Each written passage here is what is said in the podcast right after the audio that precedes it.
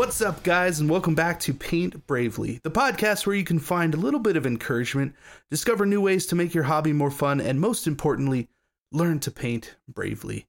Now, today we have kind of a grab bag of topics. We've got some Gen Con conversation, some lighting conversation, some new models, sub assemblies, all sorts of cool stuff. So let's get right into it. And uh, Brent, what have you been up to since the last time we talked? Wow, great intro, Casey. I have been painting Chaos Warriors and Chaos Knights, which is really what I probably said last time we talked. And I think this is going to continue on for many, many weeks into the future here. But yeah. yeah, I'm just really committed to finally getting a full Warhammer army painted. I've got my color scheme.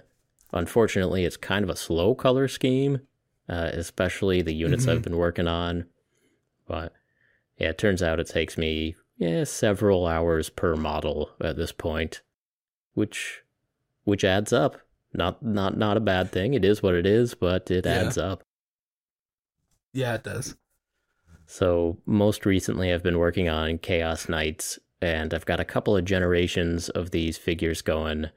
And the older generation, you had the option of either sticking the rider down to the horsey or doing them separately and then trying to, you know, paint them up separately and sticking them together at the end.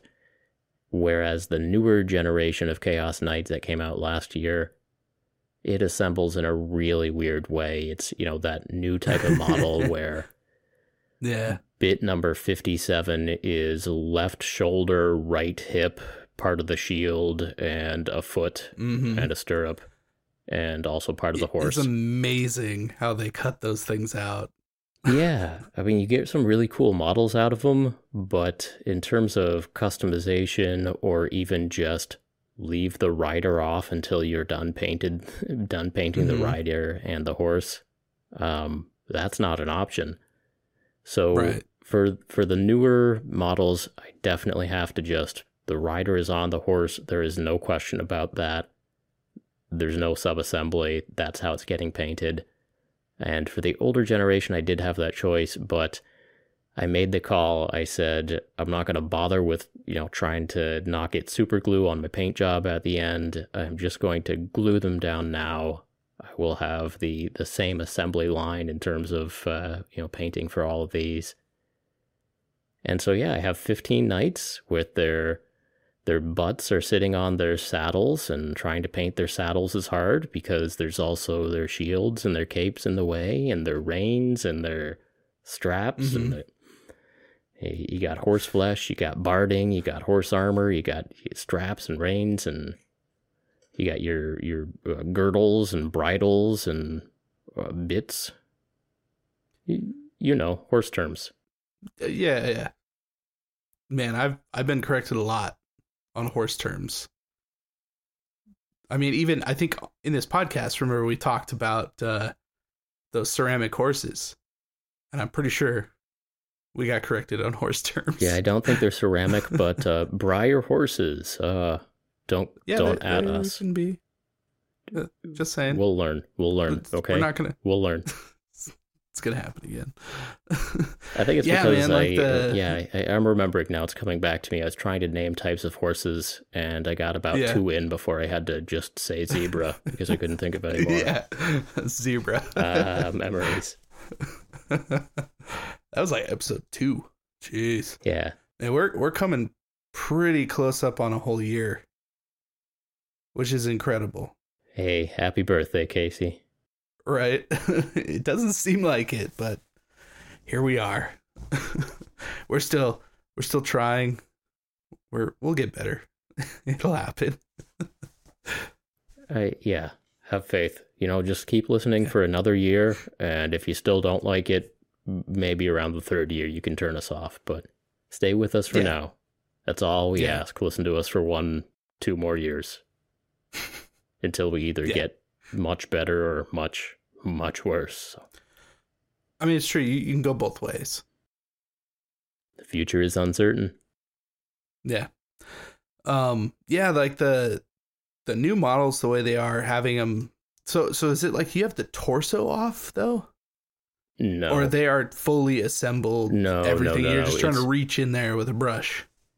Yeah, I'm, I'm trying to remember exactly. Of course, in between all of the different models within the same set, like the box has Mm-hmm. 5 Chaos Knights in it, and none of them go together the same way. But certainly Right. for none of them can you leave any of the bits off. Like I'm, Right, I'm not okay. kidding when I say like left foot, part of the horse, uh, right hip, and like right shoulder are one piece, and and, and there's no like leave leave the torso off so that you can paint the shield and the cape separately. It's like, do you leave off the the left knee and the right shoulder and paint those separately? That's not helping No. anything. That you're just gonna it's not. you're gonna get No. one, you're gonna get confused, and two, you're gonna get super glue all over everything when you try to put that together at the end. So Yeah, I when I was doing the the blood crushers for the Khorne army that I've been working on, um, three of them I had fully assembled like that with the rider on the mount, and unfortunately the you know they're like completely the the opposite color, and so working around that, you know, even on an older model that I could just pop them off probably, um, is a pain. So I can imagine that that being a pretty major issue for those particular models. yeah, I mean it's an interesting question for for sub sub assemblies, and more and more I've actually been in in the camp of just assemble everything and deal with it. Um, so so Mhm. in this case, you know, you do have horse armor and you do have person armor, chaos knight armor, and they're both yellow in my color scheme. So you glue them together. You're only spray painting one model instead of two models. Mm-hmm. And so for for some of the phases, it's a little more efficient. You know, since I'm doing 15 knights, it is nicer to have 15 models on my table instead of 30 models on my table. Yeah. So, you know, there's advantages there. But of course, there does come a point where you are getting to, you know, trying to sneak around the reins to paint their belt, uh, you know, get underneath their shield so you can get their belt, or, or try to paint their saddle under their butt, uh, you know, behind everything else on the model. And there's pros and cons, but for me, the uh, the the extra trickiness of getting those hard to reach areas is the lesser evil than trying to glue things on at the end but not having them fit together or something like that.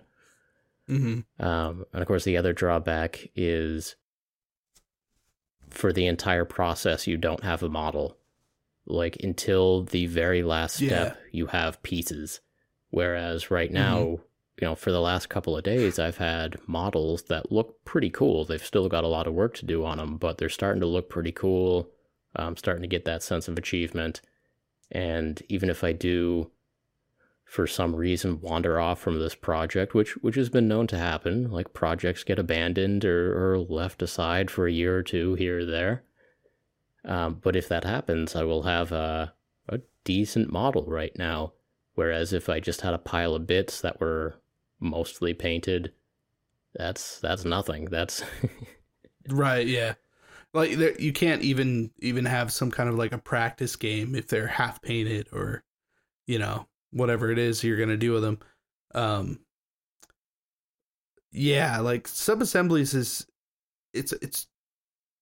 I mean, it's a matter of preference in a lot of cases, but it is kind of a tricky thing. Like, when do you use them? When do you not use them? Um, because there are certain things like like if I were painting those Chaos Knights, and you're saying, well, I got to reach in and get the belt. It's behind the shield, behind the thing. Like, I'd probably just skip that part.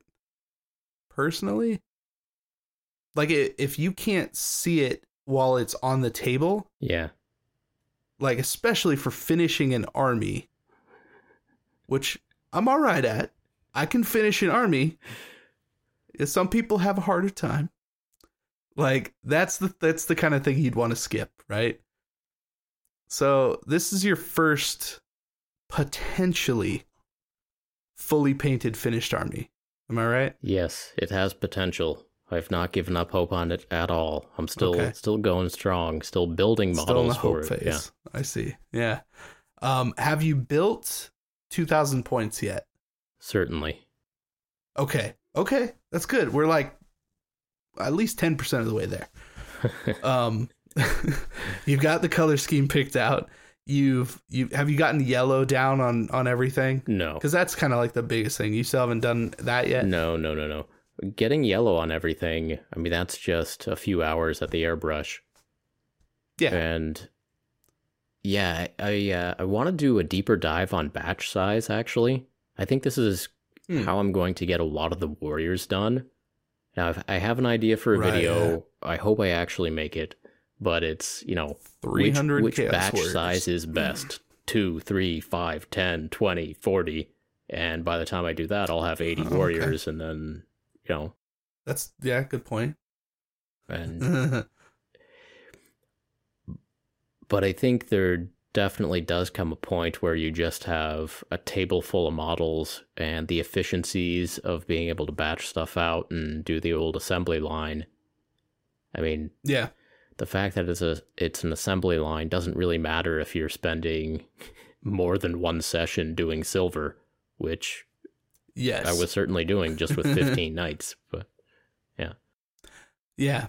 Um yeah, I mean I just went through a fairly large session batch painting and I did um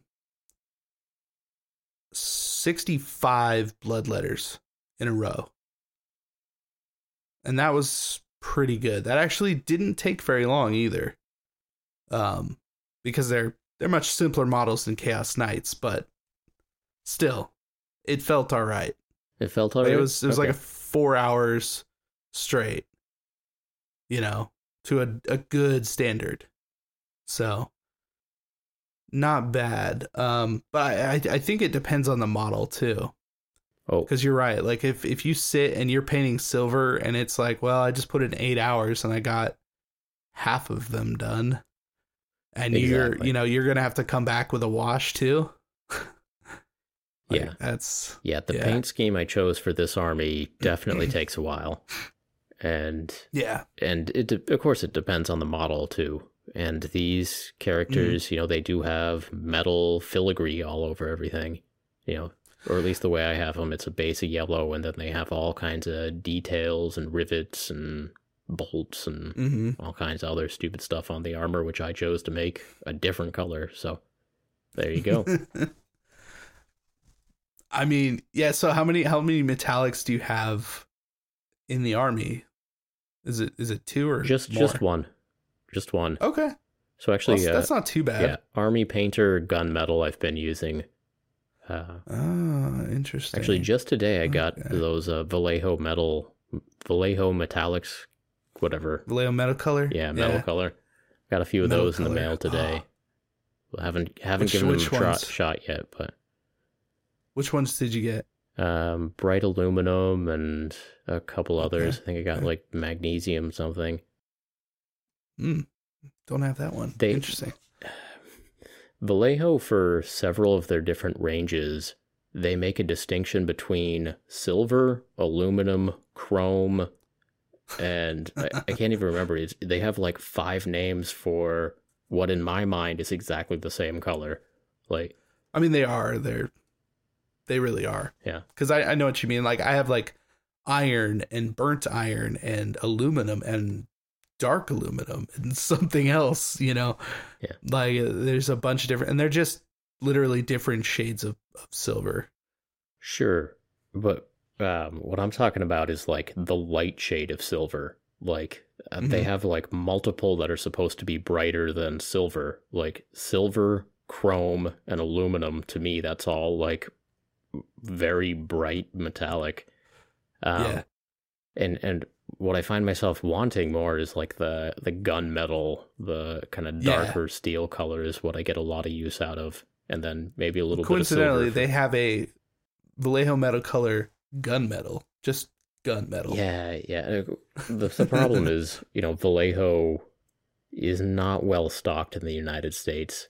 It's always No. kind of tricky to find a place that's selling things. And so, you know, I was checking out Michigan Toy Soldier and um, a couple other places and ended up finding an eBay store that had a, a couple that I kind of wanted in stock. So I just bought it from there. Yeah. But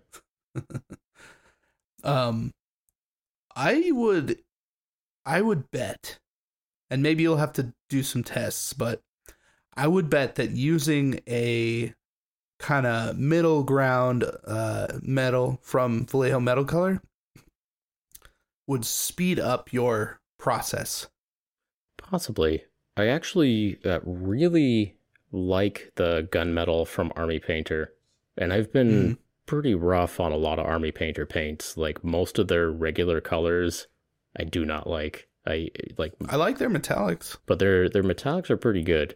Um, mm-hmm. And this one bottle of gunmetal in particular, I'm going to be sad when it runs out because I've been, you know, I, I just got those Vallejo metal colors today, but until today, at least, this has been the best bottle of metallics that I've ever had. So I'll be sad uh, when that runs out. Yeah, I, I, I feel that I've I've had a few of those. Uh, I think P3's like pig iron mm-hmm. was like the best for so long and uh, yeah, I just I haven't used it in in years now. I haven't been able to get any. I mean, I haven't gone out and actually, you know, like online to buy any, but it's one of those colors.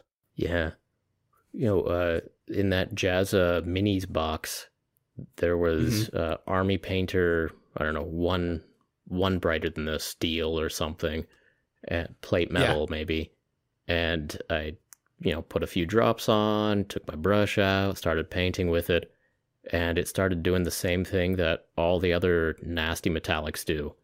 It, you know, it was uh, like really grainy and like you could see the glitter mm-hmm. in it, and it wasn't spreading well. I was like, what? What the heck is? Why is this?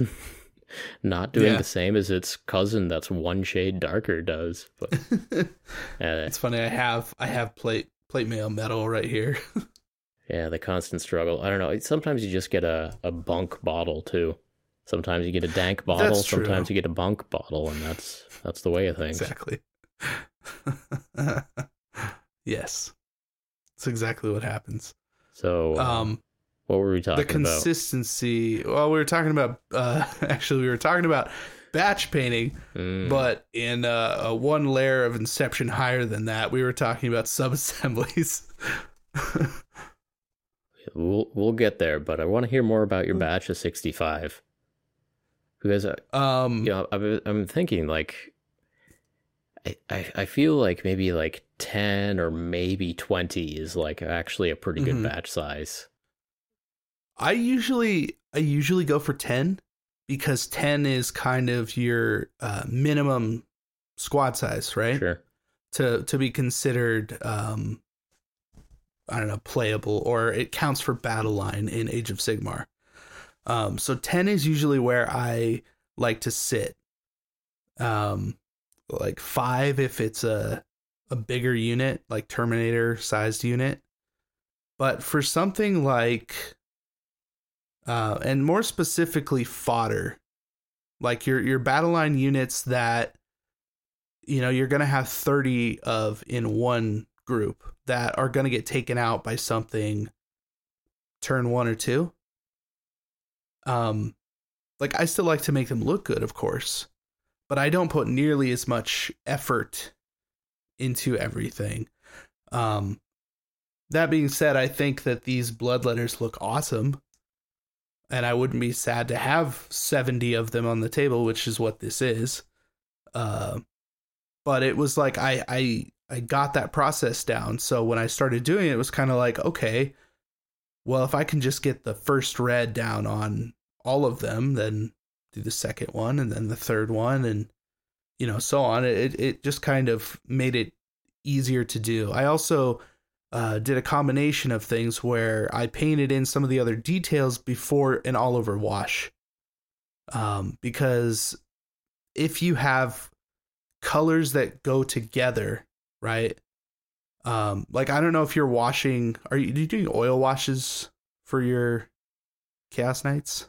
I actually had been doing strong tone watered down with water, but I think okay. I might actually switch to washes. That's something I've been thinking about. Is with these knights, I that, might that would be varnish them great. up, switch to switch to oil washes, and, and see what happens. Yeah, do a little testing. Yeah. I mean, because you're using inks, right, to to do the yellow.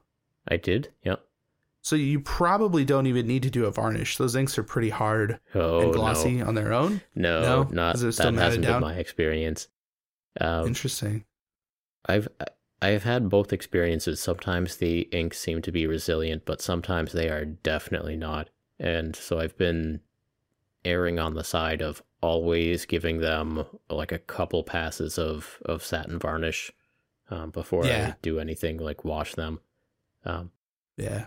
I'm, I mean, when you wash with specifically like uh, an army painter wash with medium and water, then you will cut your inks.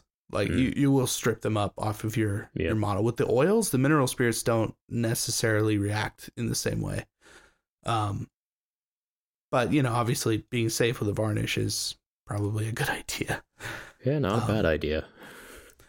But my point was though, specifically doing things like I like for these, they're all basically red, blue, and orange, Mhm. right? Uh, so the teeth are white. The, the metallics are like kind of a a brass, bronze, whatever, and then they have blue tongues and eyes. The entire model is covered with uh Carroburg Crimson, which is like a purple red. Um, you know, crimson. mm. Um, but watered down a little bit. So when you go over everything, it doesn't like ruin details, but it gives a little bit more to all of the colors, including the teeth, which now have red in between. You know, crimson, and the blue and white tongues, which have a little bit of crimson, which kind of looks like purple, and it matches. It all works. So, you know, batching out 70 guys with a plan isn't so bad. Mm. But if you're if you're going in fresh and you have a lot of stuff or sub assemblies, like yeah, you're right. Instead of, you know, 10 guys, all of a sudden there are 20 things on your table. Like you can't do 50 at once and have 100 pieces on your table. Especially if the the top half of something can only go with the bottom half of something else like Right. yeah.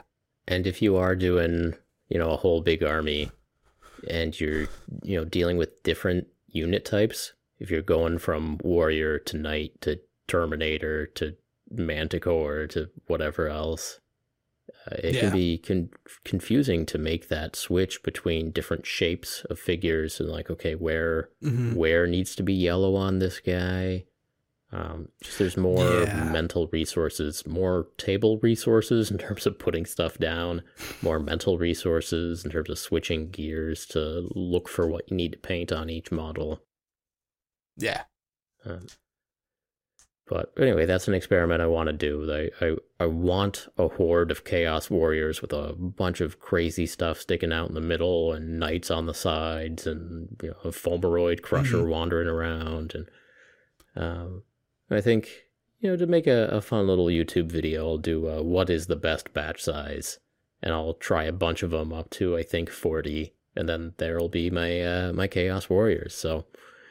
Um, It's a good way to get an army done. yeah, we're we're hoping we get done before before spring here. No guarantees, but Better. Yeah. like come on. Anyway, t- today I You- was you have to. uh, playing around with Blood Warriors. I know that you've spent some time with the Blood Warrior model recently, Mm. and hmm this is a a Khorne specific Chaos Warrior. But if you switch out the helmet, he's pretty much a regular Chaos Warrior without a cape. Like the the Pretty- pretty armor much, that yeah. he's wearing, the boots are identical, the legs are pretty similar, the chest is close enough. He just doesn't have a, a cape on. And so I've got a ton of extra Chaos Warrior heads, and so I just bought a pack of the Khorne Blood Warriors. I assembled them today. I switched out the heads, and I actually really like the direction they're going in. So if I'm gonna have 80 Warriors of Chaos, I am trying to to mix and match from different generations and do a, a few light conversions and stuff, just so got some variety right, in you there. variety. Yeah. Yeah. Um, you got rid of all the Khorne symbol. There are a lot of Khorne symbols on those blood warriors. The the ones that really bother me are the helmets. Sure. If you're if you're Those not deep into Warhammer, ones, maybe yeah. you don't know what we're talking about. But uh, a lot of helmets in any of these games have like Viking horns on them, but these are Mhm. very specific, like rectangular Viking horns with just there's a really odd and distinct shape to them that And I have It's not I have for all me. the examples like right in front of me. yeah. I feel so so Yeah. regular chaos warriors they have kind of like Viking horns, like just animal horns sticking off of them, which is a trope in all kinds of fantasy and historical settings. But whatever Khorne the god of Khorne blood warriors put on their heads is a really distinct and to my mind stupid looking thing. Uh to each their own, man. uh, I don't know. I I need you to do head swap. I'm I'm sorry that the Sure. the army you just painted has five stupid heads on them, Casey. Like, I, no I mean, insult to okay, you. I painted I painted five of the mortal units of of Blood Warriors. That's that's all that's in this. Everything else, it's all, you know, red orange demons. That's all that's in this army. It's a Khorne demons army. Um, you know that that red tide kind of a thing. It's just massive bunch of demons coming at you. So hmm um, I like Blood Warriors though. I think they're pretty awesome. And I I, don't do know. I've, I've I've never had a problem with the Khorne symbols. Like I like Khorne berserkers from 40k, and that's kind of the same thing. They have that like cool skull face with the the weird funky, you know, Khornate symbols. Yeah, the the Khornate symbols that are just the like etchings on their armor and like maybe like a few tattoos or or like scars on their Mhm. flesh or whatever. That's fine. It it meshes pretty well with the other assorted chaos symbols and chaos stars and everything. Like it all it all meshes pretty well together. It does, Except yeah. for those those Yeah. helmets are really jarring to me. But you swap those out, you got yourself some regular old chaos warriors that cost more than your regular chaos warriors, but it's nice to have some variety in there. yeah, they they do cost more, Yeah. right? Like they're So this twenty. is actually not a, a, a life hack there. That's a pretty bad life hack. no, But that's that's actually a terrible idea. yeah. Unless you get some used ones or something with no heads. Uh, yeah, sixty dollar unit to replace a forty dollar unit, but it with with some light conversions. But I like the variety. I'll, I'll probably only do that once.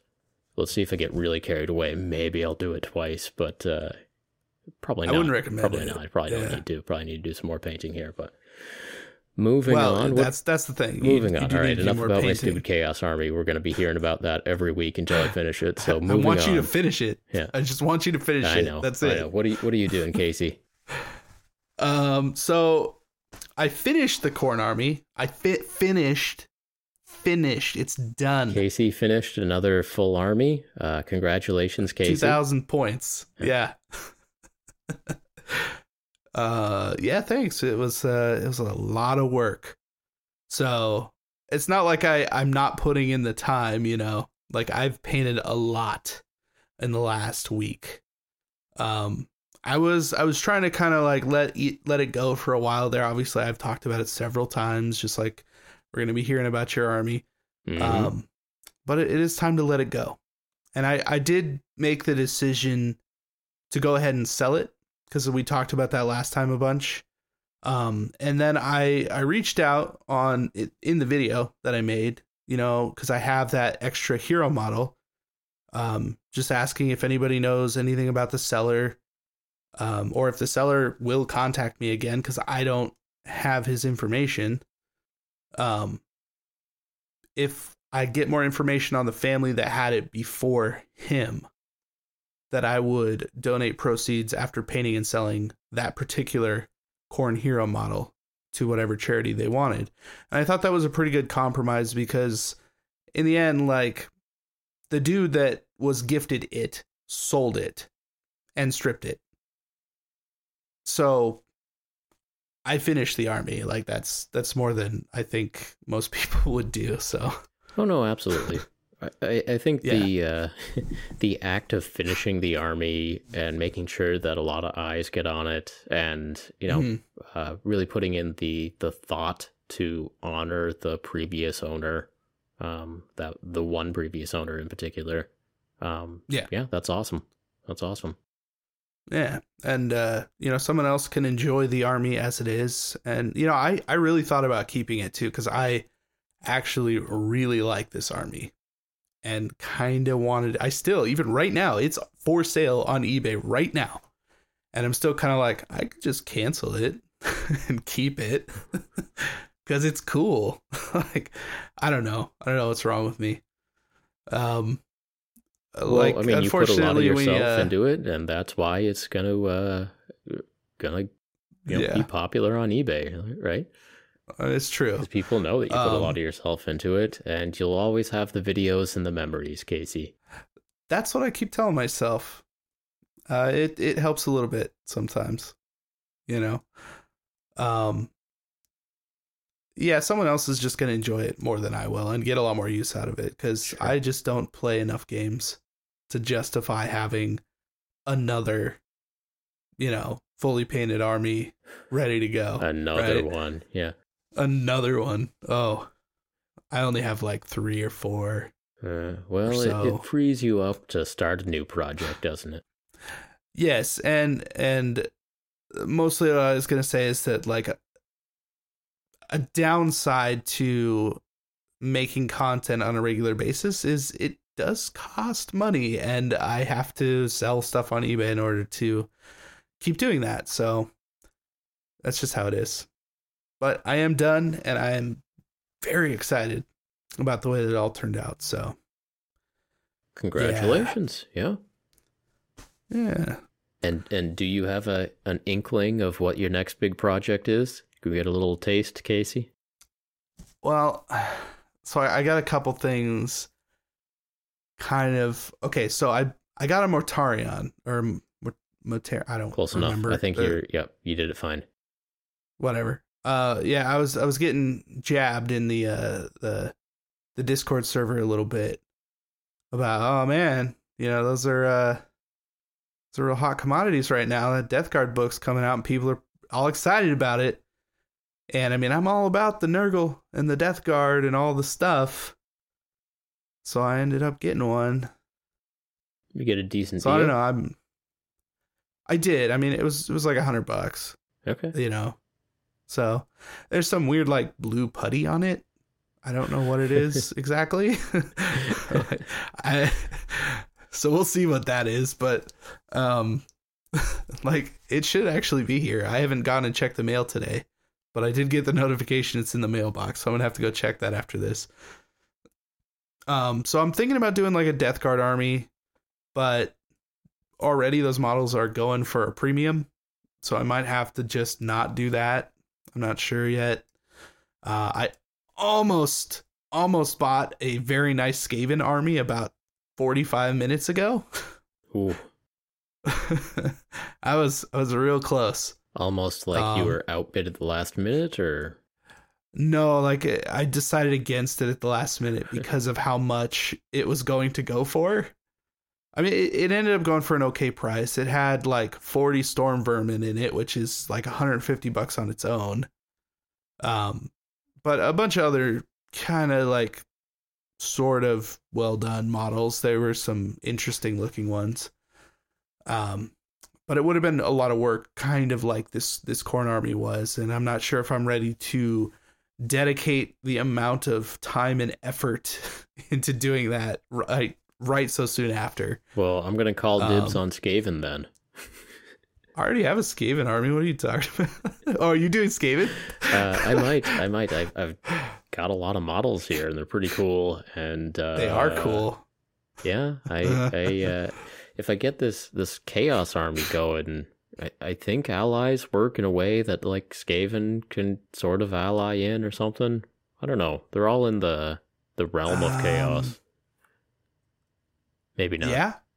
Uh yeah, I mean technically you can.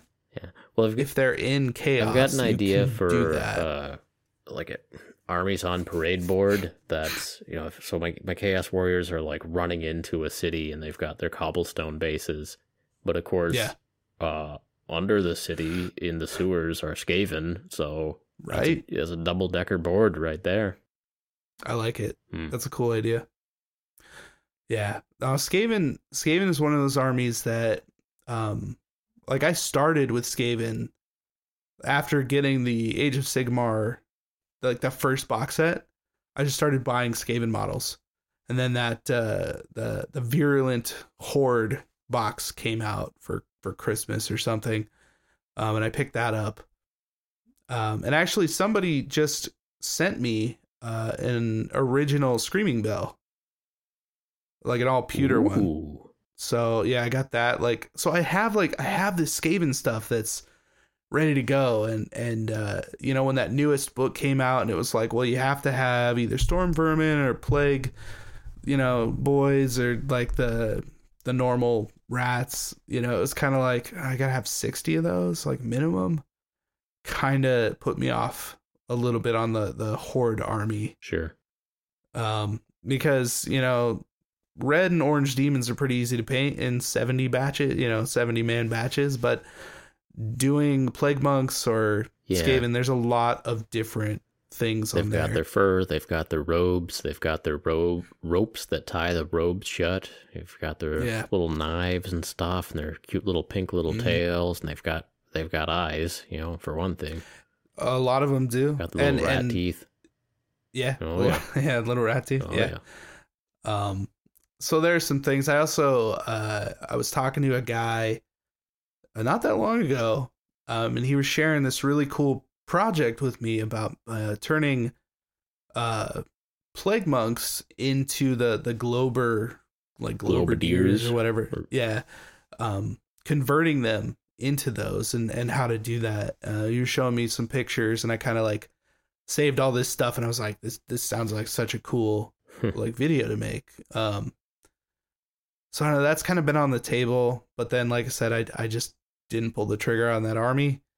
Um, and I would have won too. Like I I was gonna put in a bid, it ended up going for like twenty dollars less than my final bid was going to be. Um, but I didn't didn't do it. Yeah.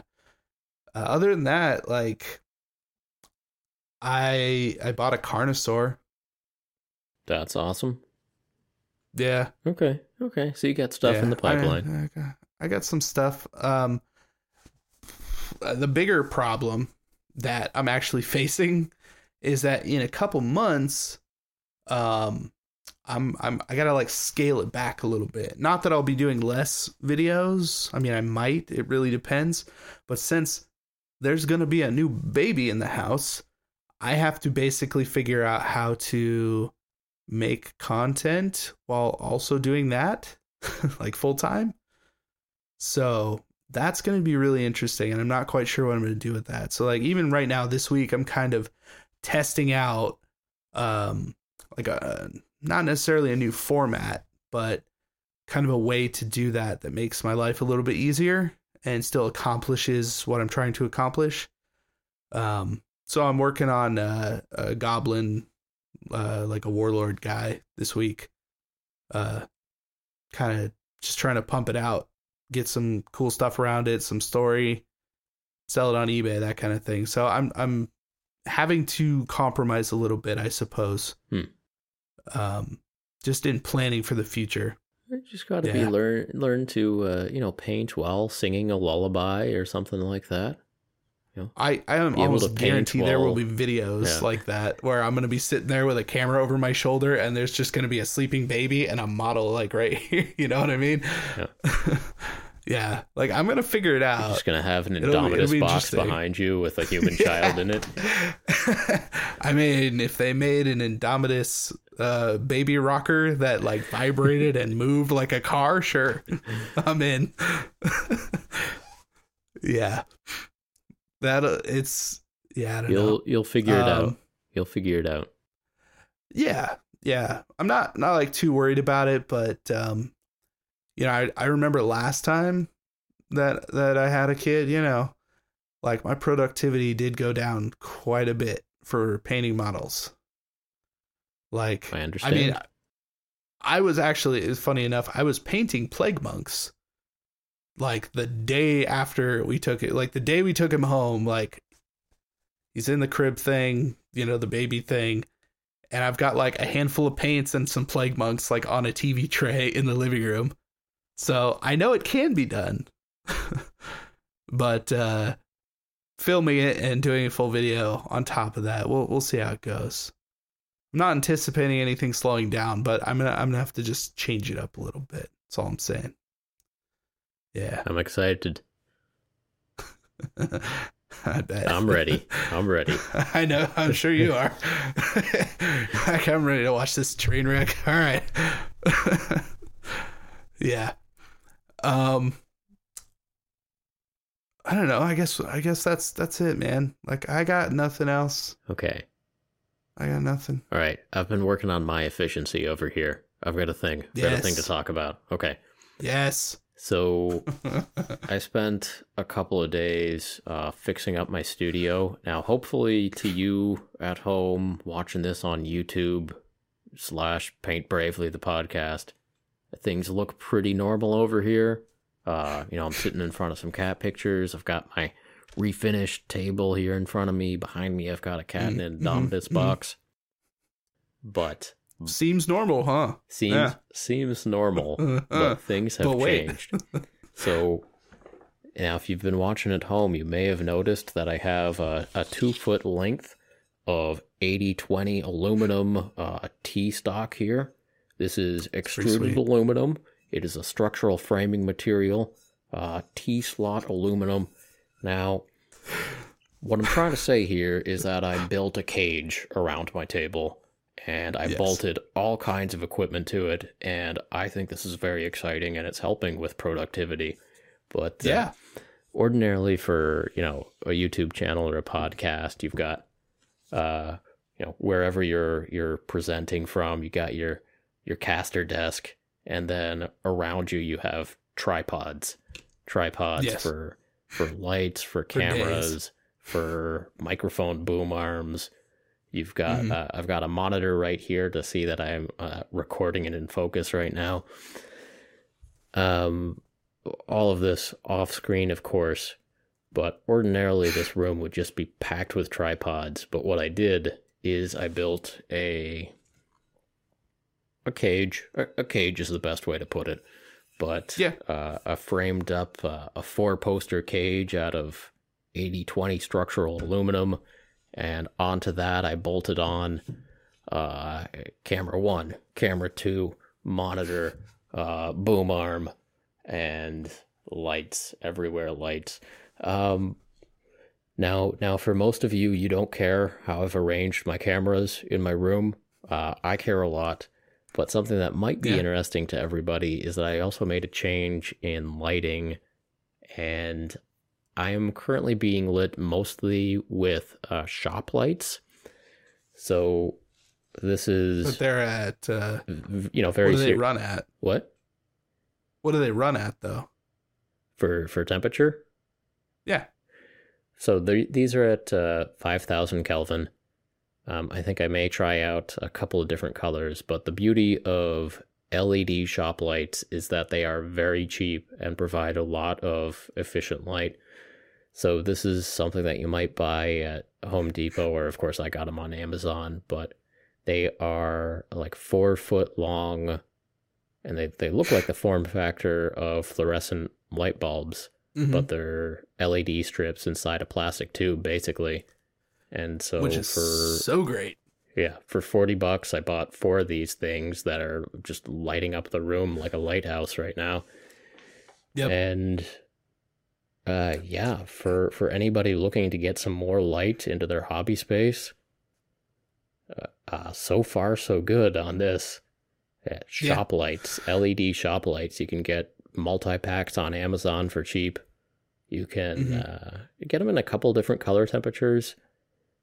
Uh, I, I'm still learning about different color temperatures and what my preferences are for that. So these are Mhm. 5,000 Kelvin, which is uh, getting close to a daylight bulb. It's kind of in between cool white and, and daylight. But uh, Yeah. yeah, low Kelvin temperatures are, are more yellowy. High Kelvin temperatures are more blue. And I don't know, it, it always throws me off that daylight bulbs are just basically blue. Yeah, right. and it's super white blue. It never made sense to me. Yeah. Like when I think of daylight, I think of warm white, which is the farthest off you can get. But the sky is blue, Brent. Ugh. uh, uh. So anyway, I built, uh, you know, this frame above me. So I've got these uprights made out of this 8020 aluminum. And I'm glad that I got this stuff before they closed their eBay store. So this company that makes this extruded Oh aluminum, no. this stuff is, is silly expensive, except they used to have an eBay store where you could get crazy good deals on it.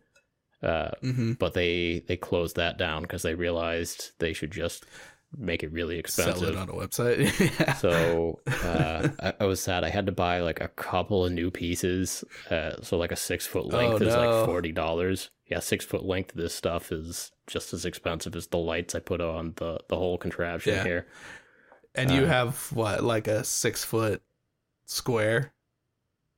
Pretty much, yeah. So Yeah. uh, if, if you start counting the edges in a cube, like that, that adds up. Right? yeah. uh, but but yeah, you you go to the 8020 website to buy yourself some sticks of aluminum, and they charge by the inch.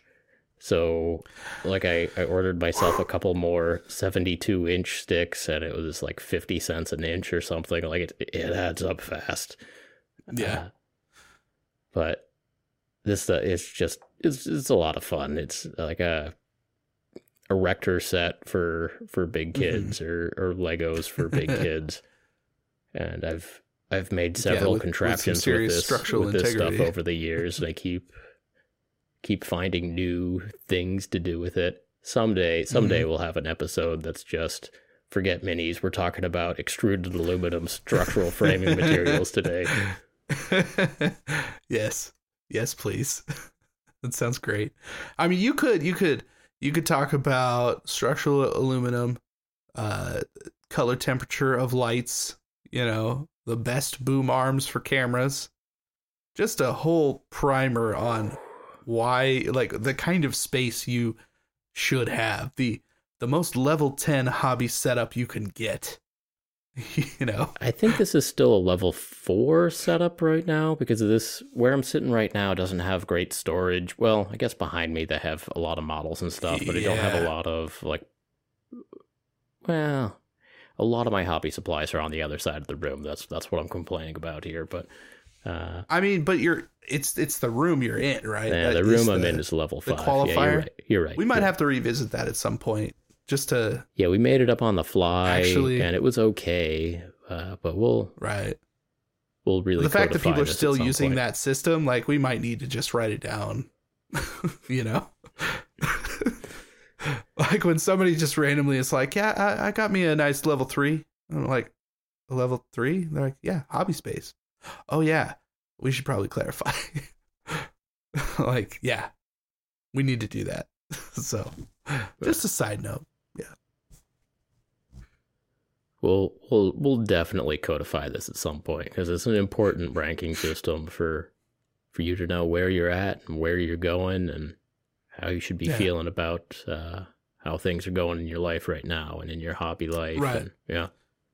when you when you get a lighting rack, you know, of either extruded aluminum or electrical conduit bolted into your ceiling, like you know you're going places. Yeah, that's really good, dude. Yeah. Yeah. I like the aluminum because I don't have to bolt it to my ceiling. I can just, you know, live in a cage here. The view is good. But you have you have feet on the ground, right? You got you got the the Yeah. four posts. yeah, four posts. Yeah.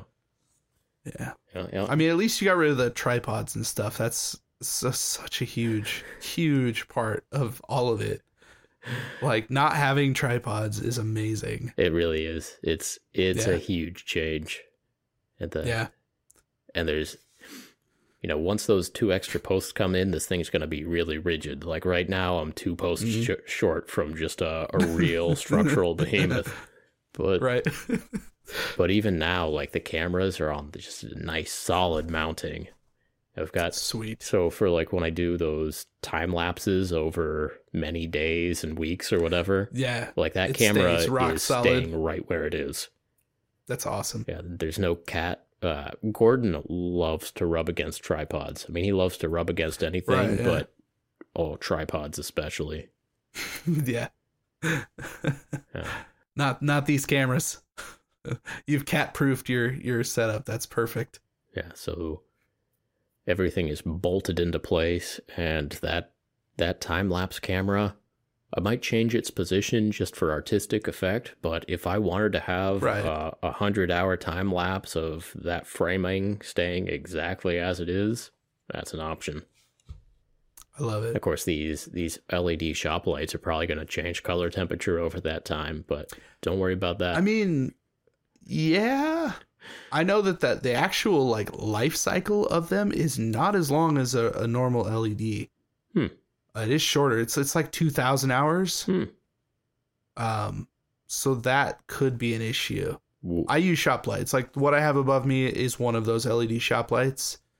Um, like for painting, I switched to a ring light setup that's LEDs. It's basically the same thing.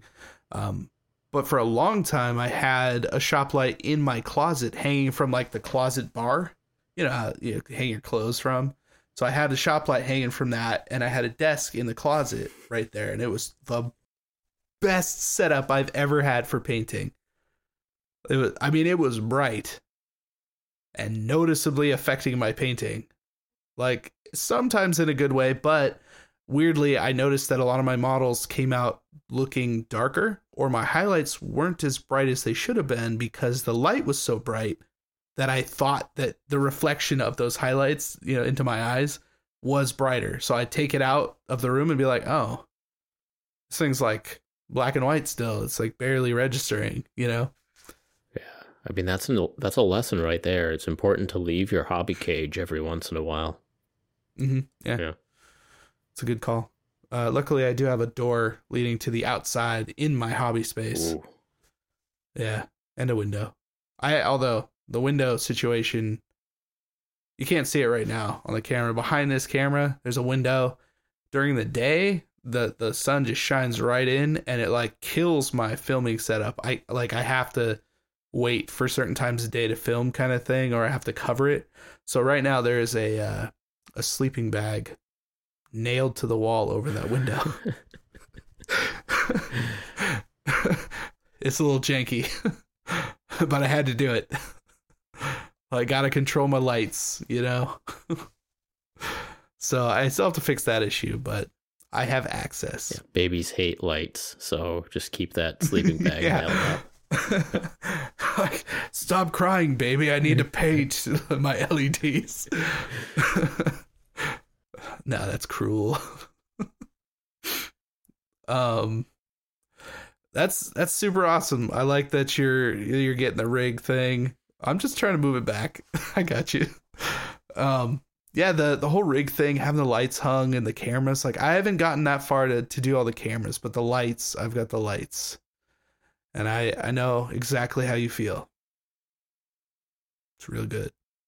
Yeah, uh, think of the way you feel organizing your hobby desk. It's it's just like that for us, but there's uh there's an outer ring of tripods of cameras and lights that we like to organize. So That's just, true. uh, I have a another layer everything. of, of hobby satisfaction to get that all in line and nailed down. So yeah. um, Oh, man. yeah. So I guess that's what's new with me. Uh, I got an email earlier today from Gen Con I could read here. Yeah. Yeah. So w- we've talked before about our conventions actually happening in 2021, and you know, Adepticon, which is in March, uh, got called I don't know in December of last year. Yeah, real Um, early. Yeah. So Uh, Gen Con, LVO too. yeah, Gen Con is the next convention that I is kind of on my radar or something that I have gone to before and would like to go to again. And so this is in America in Indianapolis and it's normally like the first couple of days of August. And so uh, we're in late January right now when I got this email, and it's from the Gen Con people like, uh, look, we uh, we didn't have Gen Con last year. We're trying to decide if we are having Gen Con in 2021 in August of 2021. And uh, how are you all feeling? Are people thinking like they might want to travel and see a lot of people in August of this year? Uh, if we do this, is anybody I mean, going to come? Uh, what yeah. safety requirements would you like to have? So, um, what what I wanted to read from this email was just they they sent along a, a survey, and you know I'm on the email list just because I've gone to this convention before, and they sent a, a survey of questions like, yeah, how are you feeling? Should we do this? Uh, you know, what precautions? So I just wanted to read you a few of these questions. So one of the questions was uh, if a physical Gen Con had an increased outdoor presence for health and safety reason, reasons, would you still be interested in attending? Yes, no, not sure. Like, oh, okay. Like, how would the convention be if it was outside? Like, I mean, there's like vendor hall is a big part of this thing. You don't want rain or extreme heat and sun on your merchandise. All right. Okay. Yeah. Um, that's tough to say. I mean, if especially if it's a lot of collectible stuff or fairly expensive stuff, or you know, in some cases like magic cards or the like, like they're not going to want them sitting in the sun all day, even under a tent. You know, humidity, other issues. It doesn't seem like a good idea a lot of role playing would be great outside, but Indianapolis in August is pretty hot. Toasty. You know, yeah, yeah, it's it's toasty. But obviously, you know, uh, LARPs, uh, role playing games can be great outside, but these are just the questions that like, okay, what what would a convention actually be like if if things aren't quite back to normal yet? So, which it probably yeah, won't be yeah. realistically. So, um, Realistically, yeah. Another question on here uh, Which of the following enhanced uh, health and safety measures would you want to see at a physical Gen Con in 2021? Select all that hmm. apply. Daily temperature checks at all entrances. Masks mandated at all times. Daily sanitizing of indoor spaces. Enforced social distancing and limitations of crowds. Free COVID testing hand sanitizers throughout indoor and outdoor spaces, proof of vaccinations before participating. I mean, it's an interesting list that they're even saying, like, that they could possibly exclude some of those things. Like, shouldn't it be, hey, if we're going to do a convention at all, even if it is a possibility, we're going to do all of these things regardless? Like the one thing that gets me a little bit is the free COVID testing. Yeah, that's. Like, I'm what? not sure why you. I don't, because it takes a few days, doesn't it? like two or three days. So by the time you've wandered around yeah, inside it, or outside, and you're like, "Oh no, I have it," I guess I'm staying. I don't. I don't know if that's going to be a good thing or it's going to just like, yeah, yeah, I don't know what that does to badge prices either. Uh, but, uh, yeah, that's a good point. but th- they might be able to find a find a way with the city or something to to get someone else to comp those prices. But um, and the it's other possible, thing is yeah. like you know the temperature checks at all entrances. That's that's another one of those. Like by the time you're spiking, you're you've been right. contagious. So. Yeah, yeah. Um, but to me, I look at this list and it's just a reminder that if things aren't back to normal, this is not going to be a fun and a fun event. fun. That's that's a better uh, way to put it than probably anything. It's like you're not going to have a good time. yeah, like if you have to travel and so you're at the airport and they're, you know, you you getting your temperature checked at the airport or or whatever the restrictions yeah. are. It's like, yeah, this is even worse than a normal trip to the airport, but yeah, I've got to Right I've got to get to Vegas or, or whatever. So, uh, if if you're going through all this because you want to have a good time inside the building where you're all wearing masks and staying far away from each other and it's, right. it's just, just to me it's a reminder that if things aren't back to normal a convention just is going to be more stressful and yeah it's not going to feel right Yeah. it's not going to feel like it should. Yeah. So that's so the next question is which of the following statements best describes your attitude towards Gen Con 2021? I will attend if I am vaccinated. I will attend if enhanced health and safety measures are implemented, regardless of whether or not I am vaccinated. I will attend mm. even if I am not vaccinated and there are no enhanced safety measures in place. I do not plan on attending a physical Gen Con in 2021. I am not sure of my plans to attend, attend Gen Con at this time. I don't think anybody is sure of their plans. Right, right. At and, this time, like what's uh, realistically going to happen from survey, now until then? Was, I am not sure. yeah. yeah.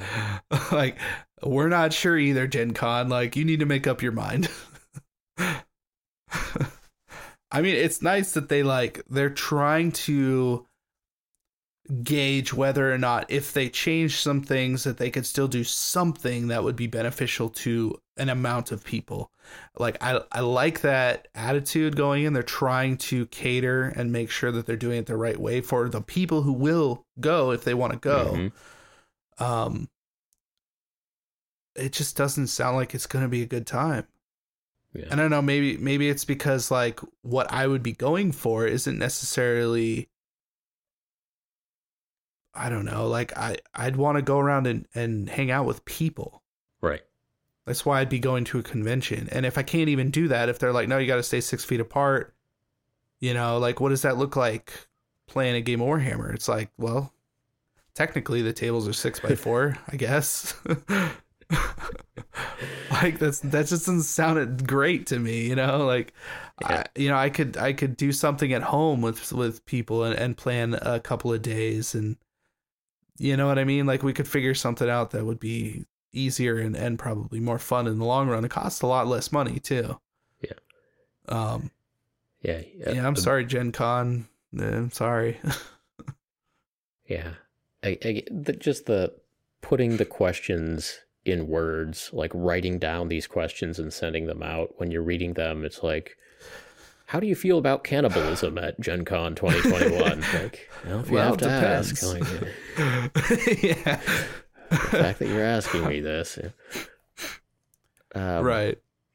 But yeah, I mean, a convention is inherently uh, like a little bit stressful, like a, a packed, loud room full of nerds who have been wandering around for 12 hours and they're on their third day of wandering around for 12 hours like you know right it, normally on the whole it's fun but i think there's there's a certain level of stress that underlies that and and you know a little bit of you know social yeah. tension and there, there can be bit, drama yeah. but if you add to that everybody wearing masks and trying to stay away from each other and worried about right. if the other person has been tested anyway, the the next question, I think this is the last one I'll read here, but would you be comfortable playing games at the same table with somebody who wasn't part of your household?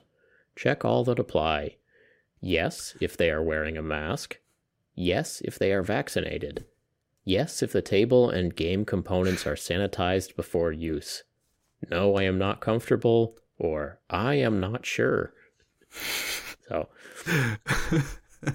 again, it's just envisioning the the real practical of what is life like at one of these conventions. If you're going there, if you're going to Gen Con to play games, this is a convention that's you know, Gen Con is short for Geneva Convention from, you know, Geneva, Wisconsin, the home of D&D. And uh, mm-hmm.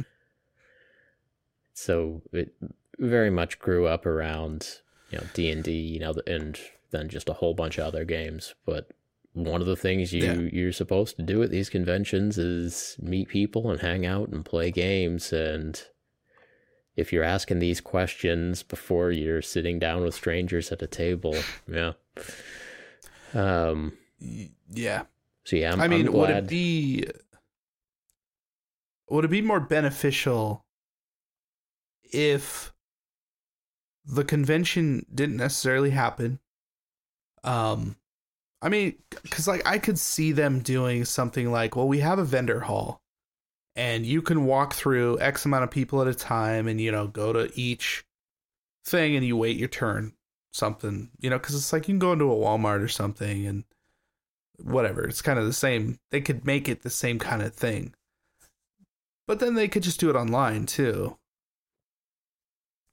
and that would be fine.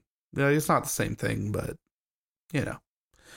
Um, would it be more beneficial to quarantine yourself and then visit someone who would then also probably go to the convention that doesn't necessarily live in the same area as you to play a game like in the comfort of someone's house That'd be really cool. Is is if you just tell yourself that you know this August, um, taking that time off, I'm taking that long weekend or whatever, and I am going to find a way to safely get some games in. right Yeah. I'm at least gonna see my convention buddies, even if me and my convention buddies don't go to right uh, an insane A convention. this weekend. exactly like Yeah. you can meet up with the, the the handful of people that you'd probably see anyways um and probably just have a lot more fun I like that. Yeah. Yeah. Cabin in the woods style Mhm. Like I'm still not getting going through airport security to, to go and see you, Casey, but someday, someday. someday um, Hey, you're gonna have a child then anyway, so yeah that's true august is a long time from now yeah. I'll I'll oh, visit boy. once they can say Uncle Brent. that, that's not a bad way to go actually that makes sense Will you visit Casey if his youngest child can say Dada, Uncle Brent? Re-roll your I mean, yeah, yeah. I'm gonna I'm gonna wait until I can con my child into change dice rolls for me without someone else looking. That's that's when it'll happen. Otherwise, uh, YouTube hobby meetup 2022 there we probably. Yeah, I'd say 2022 for multiple people. Yeah. and it and it will be cabin in the woods warhammer Yeah.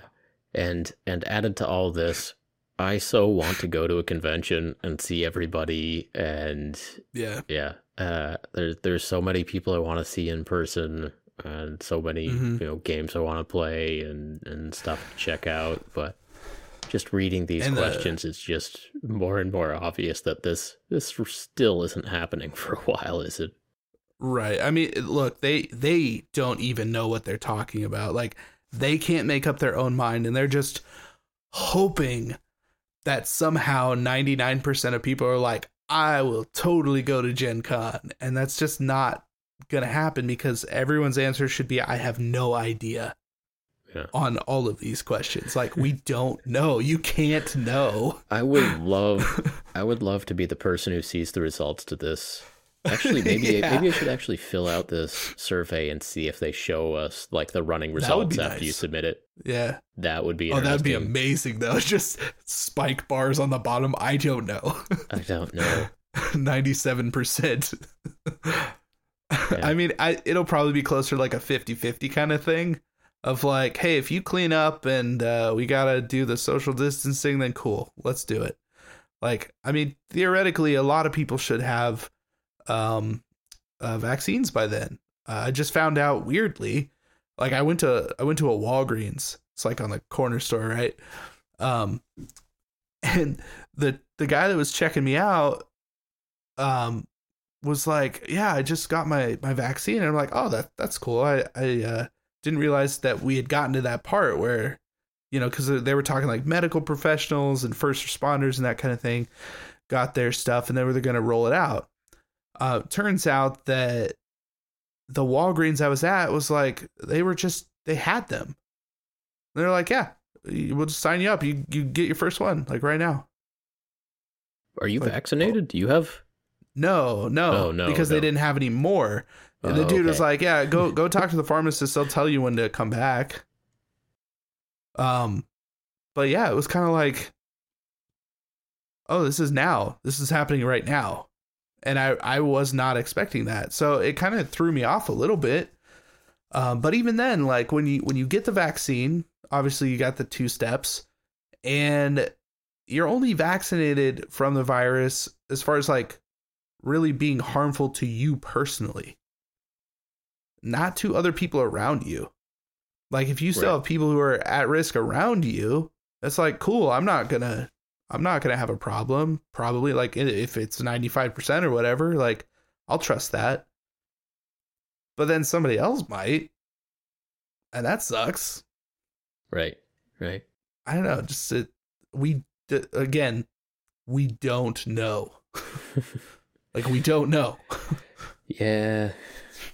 Oh well. Uh, 2022. That's that's the new mantra. Yeah, 2022. Right. Got a good feeling over here. We're, oh man, it's it's enough after saying 2021. Come on, like for so long. Yeah, I gotcha. Killing me. I gotcha. Yeah. All right, what else we got, Casey? Um, I think we have a comment. I'll read it and then you can respond. Okay, that that works. All right. Normally we sit on comments for like months before we get around to them. This one was actually from uh, today, which Four will be a week from now by the time this comes out. Right. Okay. That's true. Without further ado, PN says, Is it common for a new painter to maybe wonder if they're just a subpar painter and that the sculpts are just that good that anybody could do this? Or is that just me? You know, not trying to be negative or humble brag, but sometimes I think it has to be the sculpts that are making models look this good. So, so is he saying that like even a mediocre paint job looks pretty good? Is it because the model is so cool, Yeah, if you if or is he if, saying if that there's like a really cool models- model if there's a really cool model that you just uh put on your your coloring book hat and you color that book and then it looks awesome like no no I mean- skill like you, you got the bare minimum skill but you were able to make that primaris uh blue with with gold trim Yeah, like or whatever. obviously to a point, right? Like there are certain models that do look awesome and if you do the basic amount of work on them, um like Primaris is a good example. Those models look better than the old Space Marines. They're dynamic, they look cool with very minimal effort, right? You know, it, especially in a group of other models.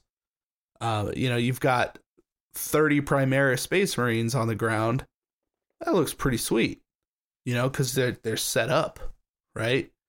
So if I spray painted all my Primaris blue, put some Nuln oil on there, did the trim, it looks pretty good. Yeah, uh, I think I think sculpts are definitely helping paint jobs look better.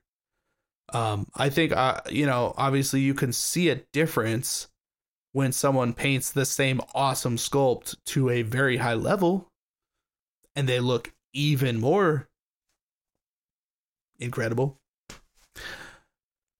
But uh, yeah, a good sculpt definitely makes your paint jobs look good. yeah don't let that diminish your accomplishment though if you've got a model that looks cool Yeah. like you you still had some involvement there it wasn't uh wasn't all the I mean, you still had to, to put the paint on, and, and there are definitely ways to put the paint on Yeah. wrong or poorly. You know that that's certainly a thing. That will detract. Like if you put the paint on so thick that you cannot see the fact that it's a Primaris Marine anymore, that's that's a problem. Yeah. Yeah. But I think there's there's definitely some models where you look at it and you're like, oh yeah, this is gonna look sweet. Like sometimes Yeah. you just see a new sculpt, you're uh, either like, I know what I can do with this, or just Mhm. almost guaranteed to look awesome. There there are some models that I've had where, you know, I'm looking at the gray plastic and I'm thinking like this model is going to look awesome by the time I'm d- I'm done with it. You know, with like minimal effort, like a speed paint almost. Like I'm to spend an hour on this this guy. You know, I'd feel real good. Um coincidentally, I guess I I actually just had an experience just like that. Uh I painted a Skulltaker for the Khorne army and it's a little bit bigger than most of the other standard demon models. Um, but he's got a lot more detail. He's got armor and a sweet cape made of skulls. And I did basically the same workup that I did on all of the other ones, but I, I uh, he's got this like flaming skull in one hand too. and I don't know, like it just went really well for some reason or another. I didn't try any harder on on this one model, but it turned out way nicer than most of the other models in the army. And I think that has a lot to do with the sculpt. You know, the way that they they balanced out like the the skin to armor ratio. It's like I can fill the armor in with one color and it still looks really good with the rest of the model even if it's supposed to be maybe a couple different colors. So, I do think there are just some models that lend themselves to I don't know, maybe like a specific type of painting or a way of painting, or if the sculptor envisioned it to have a zenithal highlight generally, then when you do something like that, it just accentuates a lot of those sculpted pieces and it, it just looks cool. Mm-hmm. Um, but yeah, definitely don't don't let that deter you. Like if it looks cool, like you still painted it. Yeah. That's awesome. Own that. Yeah. Sometimes with a texture especially you're like, "Oh yeah, a little bit of dry brush here or a little bit yeah, of wash yeah. here. And like sometimes you just look at a model and know that this is going to take wash really well, or right. This has just the right amount of texture and, and raised bits and deep bits for, for contrast paint to work really well or something like that. Yeah. And still a little yeah. bit of knowledge there. You you looking at it and recognizing what techniques are are going to make this work and what that model is suited for, but um and and that's yeah. part of experience and skill too is is knowing the right tools for the job and and seeing seeing the potential that a that a figure has. Mhm. I mean a lot of models these days are are being made um I, I suppose being made to paint. Mm-hmm. You know, they're not just haphazardly put together. It's like they're posed and they're proportioned in such a way to make things, you know, for you to paint. Like like a, a Space Marine shoulder pad. It's pretty broad, but it's like it's it's there. I don't know. I don't know how to explain that better. like it makes sense. Like uh there's there's separations in sections you know, they'll put like a, a rope down a leg or something that separates two sections that, you know, not only hides a mold line or a, you know, a join, but is a separation for color. You know, yeah. they're doing those things to help you paint a little bit easier.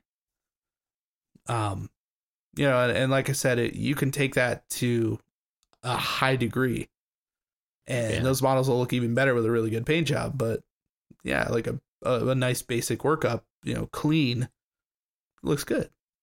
I'd love to hear the discussions that go on about, you know, when when these folks are designing a model to be painted, like mm-hmm. you know, um, especially you know the Primaris and thinking about where the color blocks are and where to put details and raised bits and where to put, uh, you know, icons or, yeah. or, or whatever. I would love to hear those discussions because I think you're right. I think some models, in particular, you know, designed to look cool, but also designed to have the right amount of textures and stuff on there to paint and to have some raised edges that take edge highlighting really well or what have you. Um, yeah. You know, I've, I know I've some of the really good painters complain about there not being enough flat areas on models anymore to put some freehand yeah. crazy mosaics on. Um, you know, I know some folks will file off, you know, the designs on shields or whatever. But yeah, if you look at a Stormcast shield, like there's raised designs and, and crap all over it. Right. Whereas, you know, a, a real shield might have like, like you know, a real shield maybe have wood texture, but mostly it would be a flat area with some heraldry drawn onto it or painted onto it. Mm-hmm. Um, but that's a lot of work if you're painting minis. So throw a yeah, throw some 3D hammer icons onto your Stormcast shield and throw a wash on that and call it good. But pretty much, yeah. And I mean, like when when the new AOS stuff came out, you could tell that they were designed to be painted. like Stormcast are pretty easy to paint and they look pretty cool. And I've seen every color under the sun. And it's like you got some crazy combinations out there. And as long as it's not something just ridiculous that just doesn't work anyways, they all look pretty good. Makes Yeah. sense. Yeah. Yeah. Yeah. I would love to hear that conversation on specifically the Primaris Space Marine right knee. I know that's very specific, but there are a set of Primaris Space Marines where there's a knee pad and there's that little kind of floppy thing jutted up over the top of it that you can edge highlight each Oh, yeah. corner of and put a highlight in the middle. And it's like it is it is perfectly made for that. Like just wide enough to look realistic with the armor but also be something that is a feature that you are supposed to edge highlight every piece of Mhm. Well, I think Somebody some had to have a left knees that conversation. too. Uh, Yeah, I know exactly what you're talking about. But yeah they probably do but yeah Yeah. Um, yeah, for the older Space Marines, the kneecaps, a lot of them were just a kneecap was was a round shape in the middle Yeah. of the leg, you know. Um, but yeah, those Primaris, they do have almost like the the greave goes above the knee sort of thing. yeah And yeah so there's there's that raised bit right right around the knee that is very much a spot to put an edge highlight and it sticks away from the model enough that it is very easy to put an edge highlight on it. And yeah yeah, I think that's one of those very obvious features that had to be designed on purpose that way. Mhm.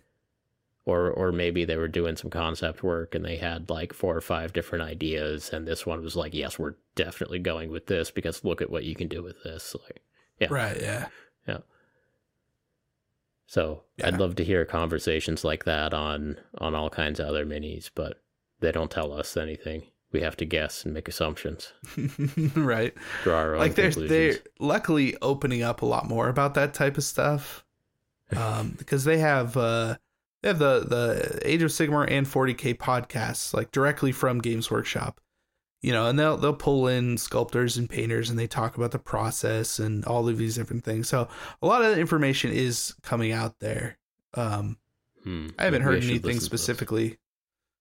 Uh, yeah, I mean, I, there's some good ones on sculpting, talking about some of the the old stuff, like the history of Games Workshop, that are very fascinating. Um, but yeah, yeah, I haven't caught up in a while, but uh, who knows? Maybe that that knee pad conversations happened, and we're just rehashing old stuff. uh, let us know in the comments below. Yeah. Um, I think I'd that's all we had for today, right, Casey? I think so. I do. Okay. It's getting late. Yeah. Do what you got to do then.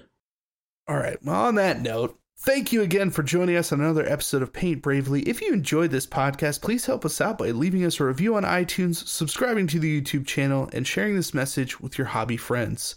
And as always, we appreciate each and every one of you for listening, and we will talk to you next time. Talk to you next time.